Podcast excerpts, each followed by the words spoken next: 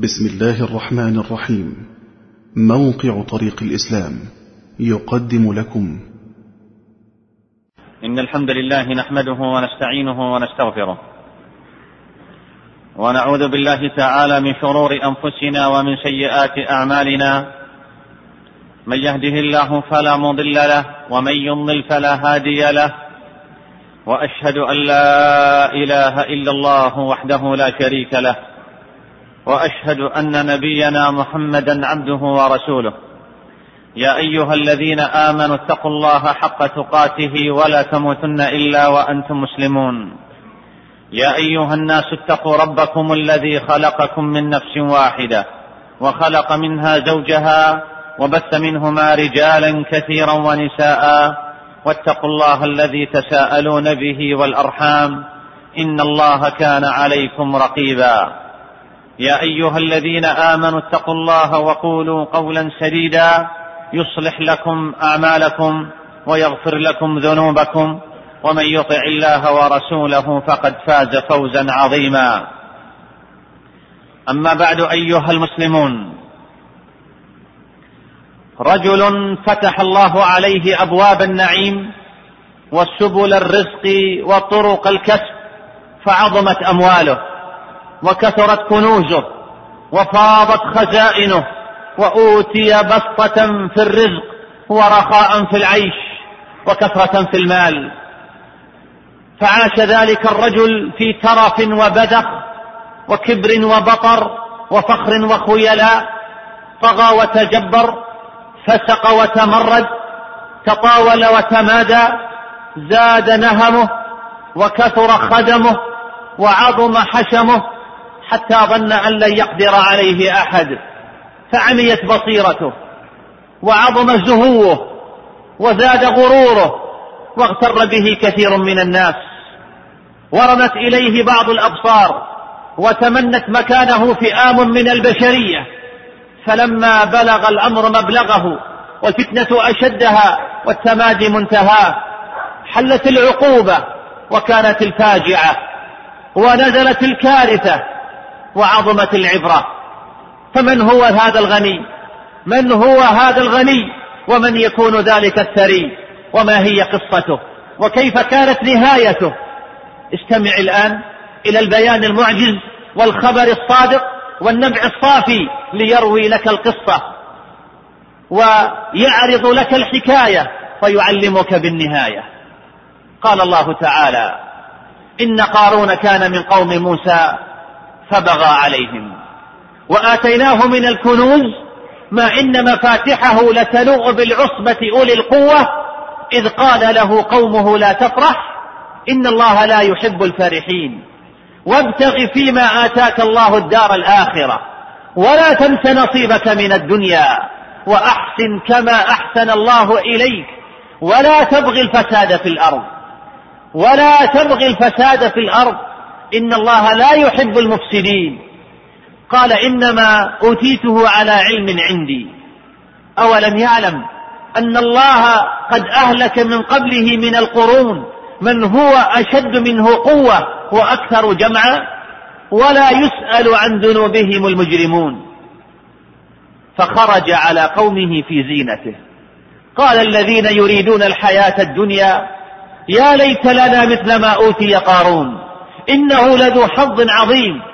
وقال الذين أوتوا العلم ويلكم ثواب الله خير لمن آمن وعمل صالحا ولا يلقاها إلا الصابرون فخسفنا به وبداره الأرض. فما كان له من فئة ينصرونه من دون الله وما كان من المنتصرين. وأصبح الذين تمنوا مكانه بالأمس يقولون ويك أن الله يبسط الرزق لمن يشاء من عباده ويقدر. لولا امن الله علينا لخسف بنا. ويك أنه لا يفلح الكافرون. تلك الدار الآخرة. تلك الدار الآخرة نجعلها للذين لا يريدون علوا في الأرض ولا فسادا والعاقبة للمتقين. أيها المسلمون بدأت القصة بتحديد البطل. فبطل القصة قارون. وحددت الآيات قومه. فإنه كان من قوم موسى. بل ذكر بعض أهل التفسير أنه ابن عم لموسى عليه الصلاة والسلام. وقررت مسلكه مع قومه. فكان مسلكه البغي. وقررت سبب ذلك البغي وهو الثراء الفاحش وكثرة الأموال. فقارون كان موجودا في زمن نبي من أنبياء الله عز وجل وهو موسى عليه السلام. وهنا إشارة إلى أمرين مهمين. الأمر الأول أن قارون لم يستفد من وجود ذلك النبي الكريم ولم يستعظ بمواعظه ولم يستجب لدعوته ولم يتخلق بأخلاقه. الأمر الثاني الإشارة إلى أن قرابته لموسى وصلته به لم تغن عنه شيئا من عذاب الله تعالى. قال الله تعالى إن قارون كان من قوم موسى فبغى عليهم فبغى عليهم لم يحدد نوع ذلك البغي. وهذه إشارة إلى شناعته وعظمته وتنوعه. بغى عليهم بالكبر وبغى عليهم باغتصاب أموالهم وبغى عليهم بمنعهم حقوقهم من هذا المال وبغى عليهم بالظلم وبغى عليهم بكل ما تحمله كلمة البغي من معاني. وآتيناه من الكنوز ما إن مفاتحه لتنوء بالعصبة أولي القوة. آتيناه فالله جل وتعالى يقول وآتيناه من الكنوز فالرزق من عندنا والمال من لدنا وليس بمهارة قارون ولا بعلمه ولا بأفضليته. فالأرزاق بيد الله وهو الذي يقسم أرزاقه على عباده. وليس في إعطائه للعبد دلالة على رضاه عنه وليس في منعه عن العبد الآخر دلالة على سخطه عليه بل قد يكون الأمر على العكس من ذلك. هو الرزق. لا حل لديك ولا ربط ولا قلم يجدي عليك ولا خط. فطير يطوف الأرض شرقا ومغربا وآخر يعطى الطيبات ولا يخطو. يقال إن مفاتيح كنا إن مفاتيح خزائن قارون إذا انتقل من مكان إلى مكان كانت تحمل على ستين بعيرا. هذه المفاتيح فقط فكيف بالأموال والخزائن؟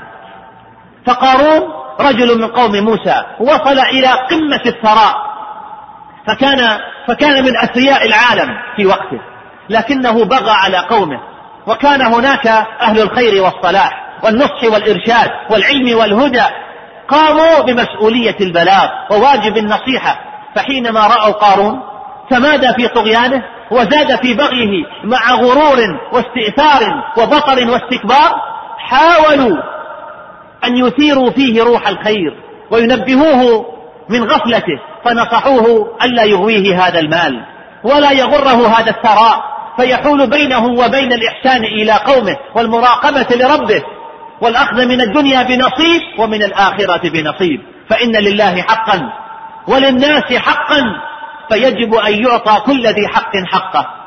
ونهوه عن الفرح الذي يدفع إلى الزهو والغرور. وبينوا له أن الله تعالى يمقت الفساد والمفسدين وأن هذا المال ظل زائل ووديعة مستردة فلا يفرح ولا يغتر بل يجب أن يتخذه وسيلة لقضاء مآربه في الدنيا وطريقا لسعادته في الآخرة. وقد أوجز القرآن لك الموعظة البليغة التي وعظ بها قارون فقال تعالى إذ قال له قومه لا تفرح إن الله لا يحب الفرحين. وابتغ فيما آتاك الله الدار الآخرة ولا تنس نصيبك من الدنيا وأحسن كما أحسن الله إليك. ولا تبغي الفساد في الأرض إن الله لا يحب المفسدين. فماذا فماذا كانت ثمرة الموعظة ونتيجة النصيحة؟ أجابهم أجابهم قارون بجملة واحدة ولكنها تحمل شتى معاني الفساد والإفساد. جملة تحمل في طياتها الكبر والبغي والطغيان. قال إنما أوتيته على علم عندي. أوتيته بعلمي بمهارتي بقدراتي بأفضليتي بإدارتي باستحقاقي لهذا المال. فكان متطاولا في كلامه جافيا في رده جريئا في مقولته. مقولة المغرور المطموس الذي نسى مصدر النعمة وتنكر لصاحب الفضل وكفر بمن يستحق الشكر.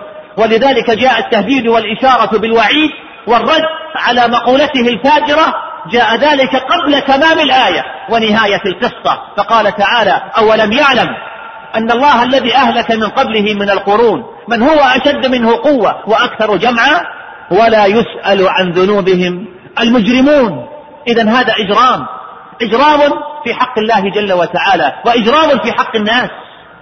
انتقلت الآيات بعد ذلك إلى خروج قارون على قومه في زينته وكأنه بذلك يكيد للذين نصحوه ويستخف بمشاعرهم ويبالغ في إيلامهم فيخرج في منتهى الزينة وغاية الكبر ونهاية الغرور فتطير لذلك قلوب فريق من القوم وتتهاوى أنفسهم لمثل ما أوتي قارون.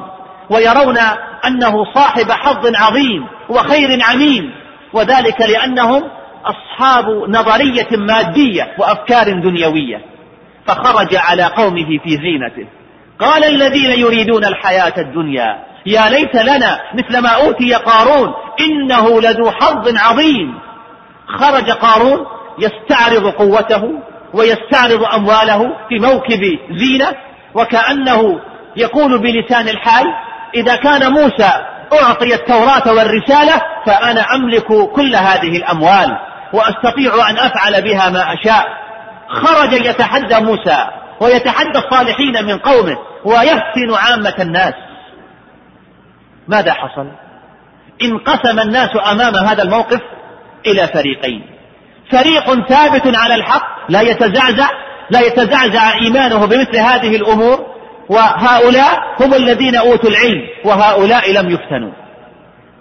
ويقابل هؤلاء فريق من ضعاف الإيمان والعلم وهم الذين فتنوا بما عند قارون وغرهم مظهر الزينة الزائلة وتمنوا أن يكون لهم مثل ما أوتي قارون وأعلنوا ذلك صراحة بلسان المقال فحذرهم الذين أوتوا العلم وقالوا لهم ويلكم ثواب الله خير لمن آمن وعمل صالحا. ولا يلقاها إلا الصابرون. وهذا قول يدل على الرسوخ في العلم واليقين بما عند الله. ذكروهم بالرجاء فيما عند الله والاعتزاز بثوابه والفرح بعبادته فيجب أن يكونوا أعلى نفسا وأكبر قلبا ولا يلقاها إلا الصابرون. الصابرون على معايير الناس ومقاييسهم. الصابرون على فتنة الحياة وإغرائها. الصابرون على الفقر ومعاناته الصابرون على شظف العيش ومقاساته. الصابرون على الحرمان من كثير من متاع الدنيا لأنهم علموا أن الصابرين يوفون أجورهم بغير حساب. أيها المسلمون ماذا كانت نهاية قارون؟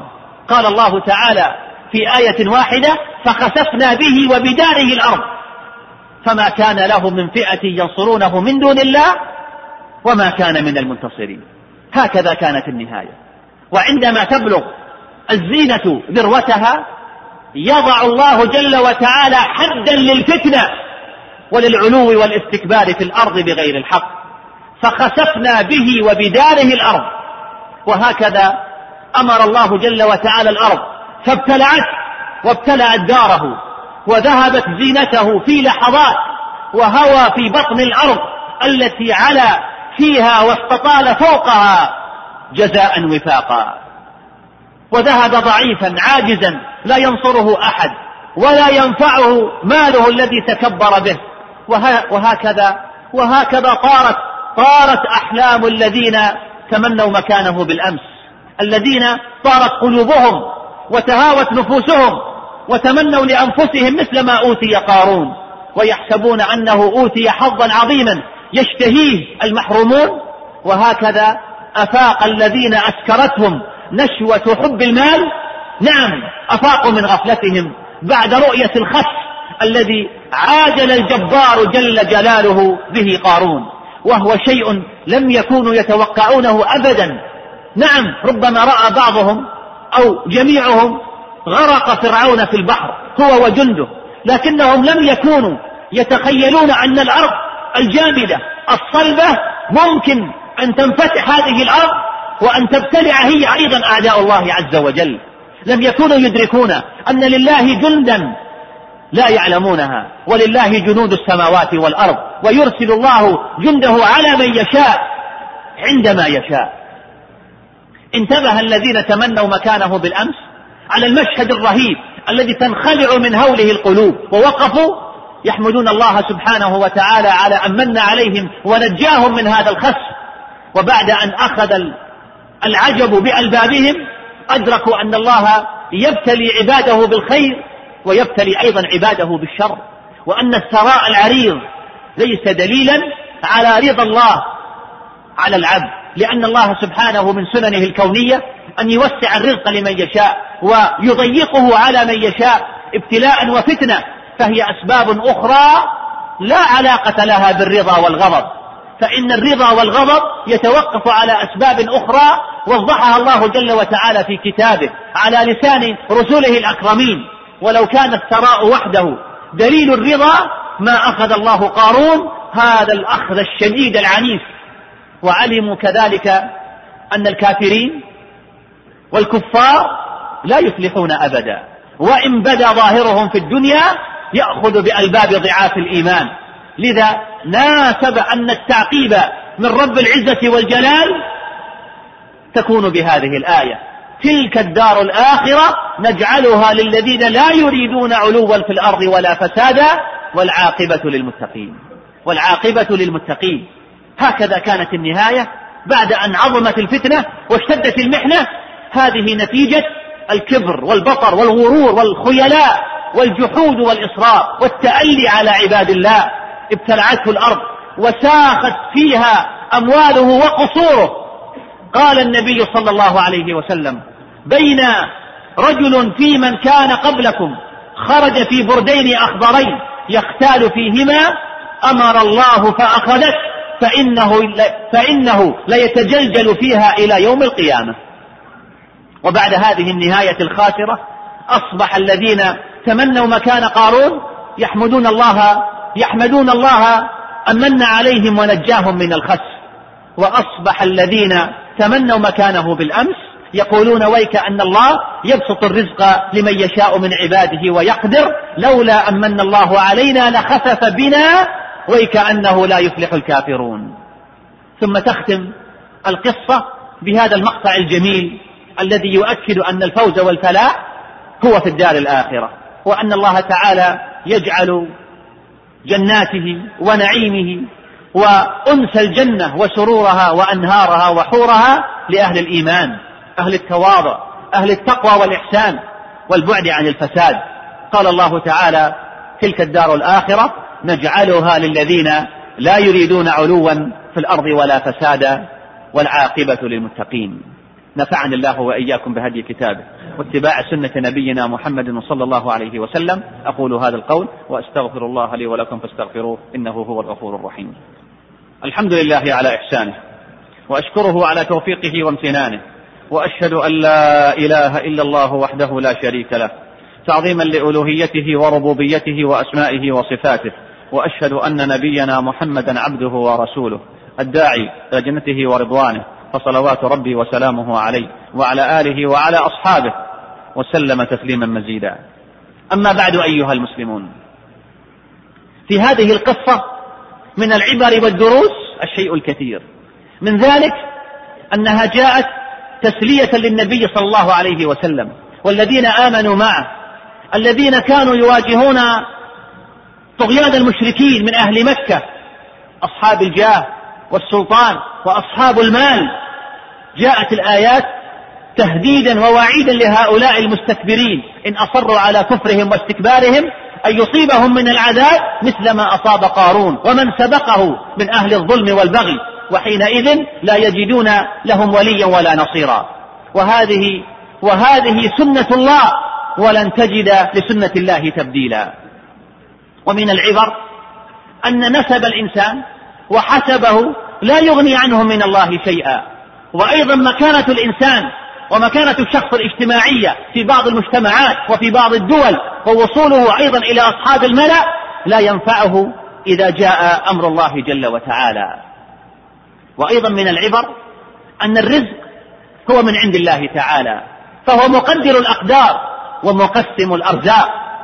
أما ترى البحر أما ترى البحر والصياد منتصب لرزقه ونجوم الليل محتبكة قد غاص في لجة والموج يلطمه وعينه لم تزل في كلكل الشبكة. حتى إذا بات مشرورا بليلته بالحوت قد شق سفود الردى حنكة شراه منه الذي قد بات ليلته خلوا من البرد في خير من البركة. سبحان ربي سبحان ربي يعطي ذا ويحرم ذا هذا يصيد وهذا يأكل السمكة. وأيضا من العبر عدم الفرح بالدنيا فرح زهو وكبر وغرور فإن هذه هي المهلكة الكبرى والداهية العظمى. فالكبر والغرور عاقبتهما وخيمة. ثم إن مقياس السعادة والسرور في الدنيا هو بطاعة الله تعالى والإحسان إلى عباده وليست السعادة ولا الريادة بكثرة المال. وأيضا من العبر أن الثراء الفاحش الذي لا يعرف صاحبه حق الله جل وتعالى في هذا المال من أين اكتسبه؟ وفيما أنفقه يعد وبالا على المجتمعات وضررا على الدول. ولذا فإننا نرى أن أنظمة الدول حتى الدول الكافرة. جميع دول العالم تحرم بعض أنواع التجارات التي ينمو فيها مال الفرد الواحد نموا فاحشا بصورة غير معقولة في تجارات في تجارات غير واضحة وغير معلومة وهو ما يسمى بالأعراف الدولية بغسيل الأموال. لذا نجد أن جميع الدول تحرم ما يسمى بغسيل الأموال لأن أصحابها يضرون بالمجتمع ضررا بالغا في تجارات لا تحقق نماء ولا زكاء. لذا يجب إيقاف هؤلاء يجب إيقاف هؤلاء ومنعهم من حرق المجتمع لحساب أنفسهم. لذا نرى من القصة السابقة أن الله جل وتعالى أهلك قارون وخسف به الأرض. فينبغي على جميع الحكومات منع وإيقاف هؤلاء والحجر على أموالهم لأنهم سفهاء. لأنهم سفهاء. أيضا من العبر أن أهل الخير والصلاح إذا علموا من حال أحد التجار أنه يستثمر أمواله في أمور محرمة كأن تكون كما قلنا غسيلا للأموال فيجب عليهم نصحه مرة بعد مرة ومرة بعد مرة ولا يترك مثل هذا التاجر. لا يترك مثل هذا الرجل لأن بقاءه ضرر بالجميع. لكن الذي يحصل والله المستعان المجاملات وعبارات المدح والثناء بل وذكره بالخير مقابل مبالغ بسيطة تبرع بها لعمل خيري أو بناء مسجد. ذرا للرماد في العيون مقابل ملايين متراكمة في تجارات محرمة نتيجتها الضرر العام. أيضا من الفوائد والعبر أن الإسلام يدعو إلى إعمار الأرض والسير في مناكبها والأخذ بنصيب من الدنيا ولكن يجعل ذلك كله طريقا إلى الدار الآخرة ويحسن الإنسان كما أحسن الله إليه. واعلم واعلم أن الفساد وأهله ممقوتون بعيدون من محبة الله فويل ثم ويل ثم ويل لمن سخروا أموالهم لإفساد عباد الله. أين يذهب أصحاب الأموال الطائلة؟ من ربهم. وقد سخروا أموالهم في إفساد الناس ونشر الفاحشة والدعوة إلى الرذيلة. وفي واقعنا أصحاب أموال طائلة سخروها في نشر الفاحشة والدعوة إلى الرذيلة في استثمار الأموال في قنوات فضائية هابطة تنشر الخنا والزنا والرذيلة. والله المستعان. كما يجب على أهل العلم والخير أن يقوموا بمسؤولية الدعوة وواجب النصيحة. اللهم رحمة اهد بها قلوبنا ونسألك اللهم أن تجمع بها شملنا وأن تلم بها شعتنا وأن ترد بها الفتن عنا. اللهم رحمة اهد بها قلوبنا ونسألك اللهم أن تجمع بها شملنا وأن تلم بها شعتنا وأن ترد بها الفتن عنا. ربنا آتنا في الدنيا حسنة وفي الآخرة حسنة وقنا عذاب النار. اللهم صل على محمد وعلى آل محمد كما صليت على إبراهيم وعلى آل إبراهيم إنك حميد مجيد. اللهم بارك على محمد وعلى آل محمد كما باركت على إبراهيم وعلى آل إبراهيم في العالمين إنك حميد مجيد. اللهم اغفر لآبائنا واغفر اللهم لأمهاتنا ولعلمائنا ولمن له حق علينا. وآخر دعوانا أن الحمد لله رب العالمين. مع تحيات إخوانكم في موقع طريق الإسلام www.islamway.com والسلام عليكم ورحمة الله وبركاته.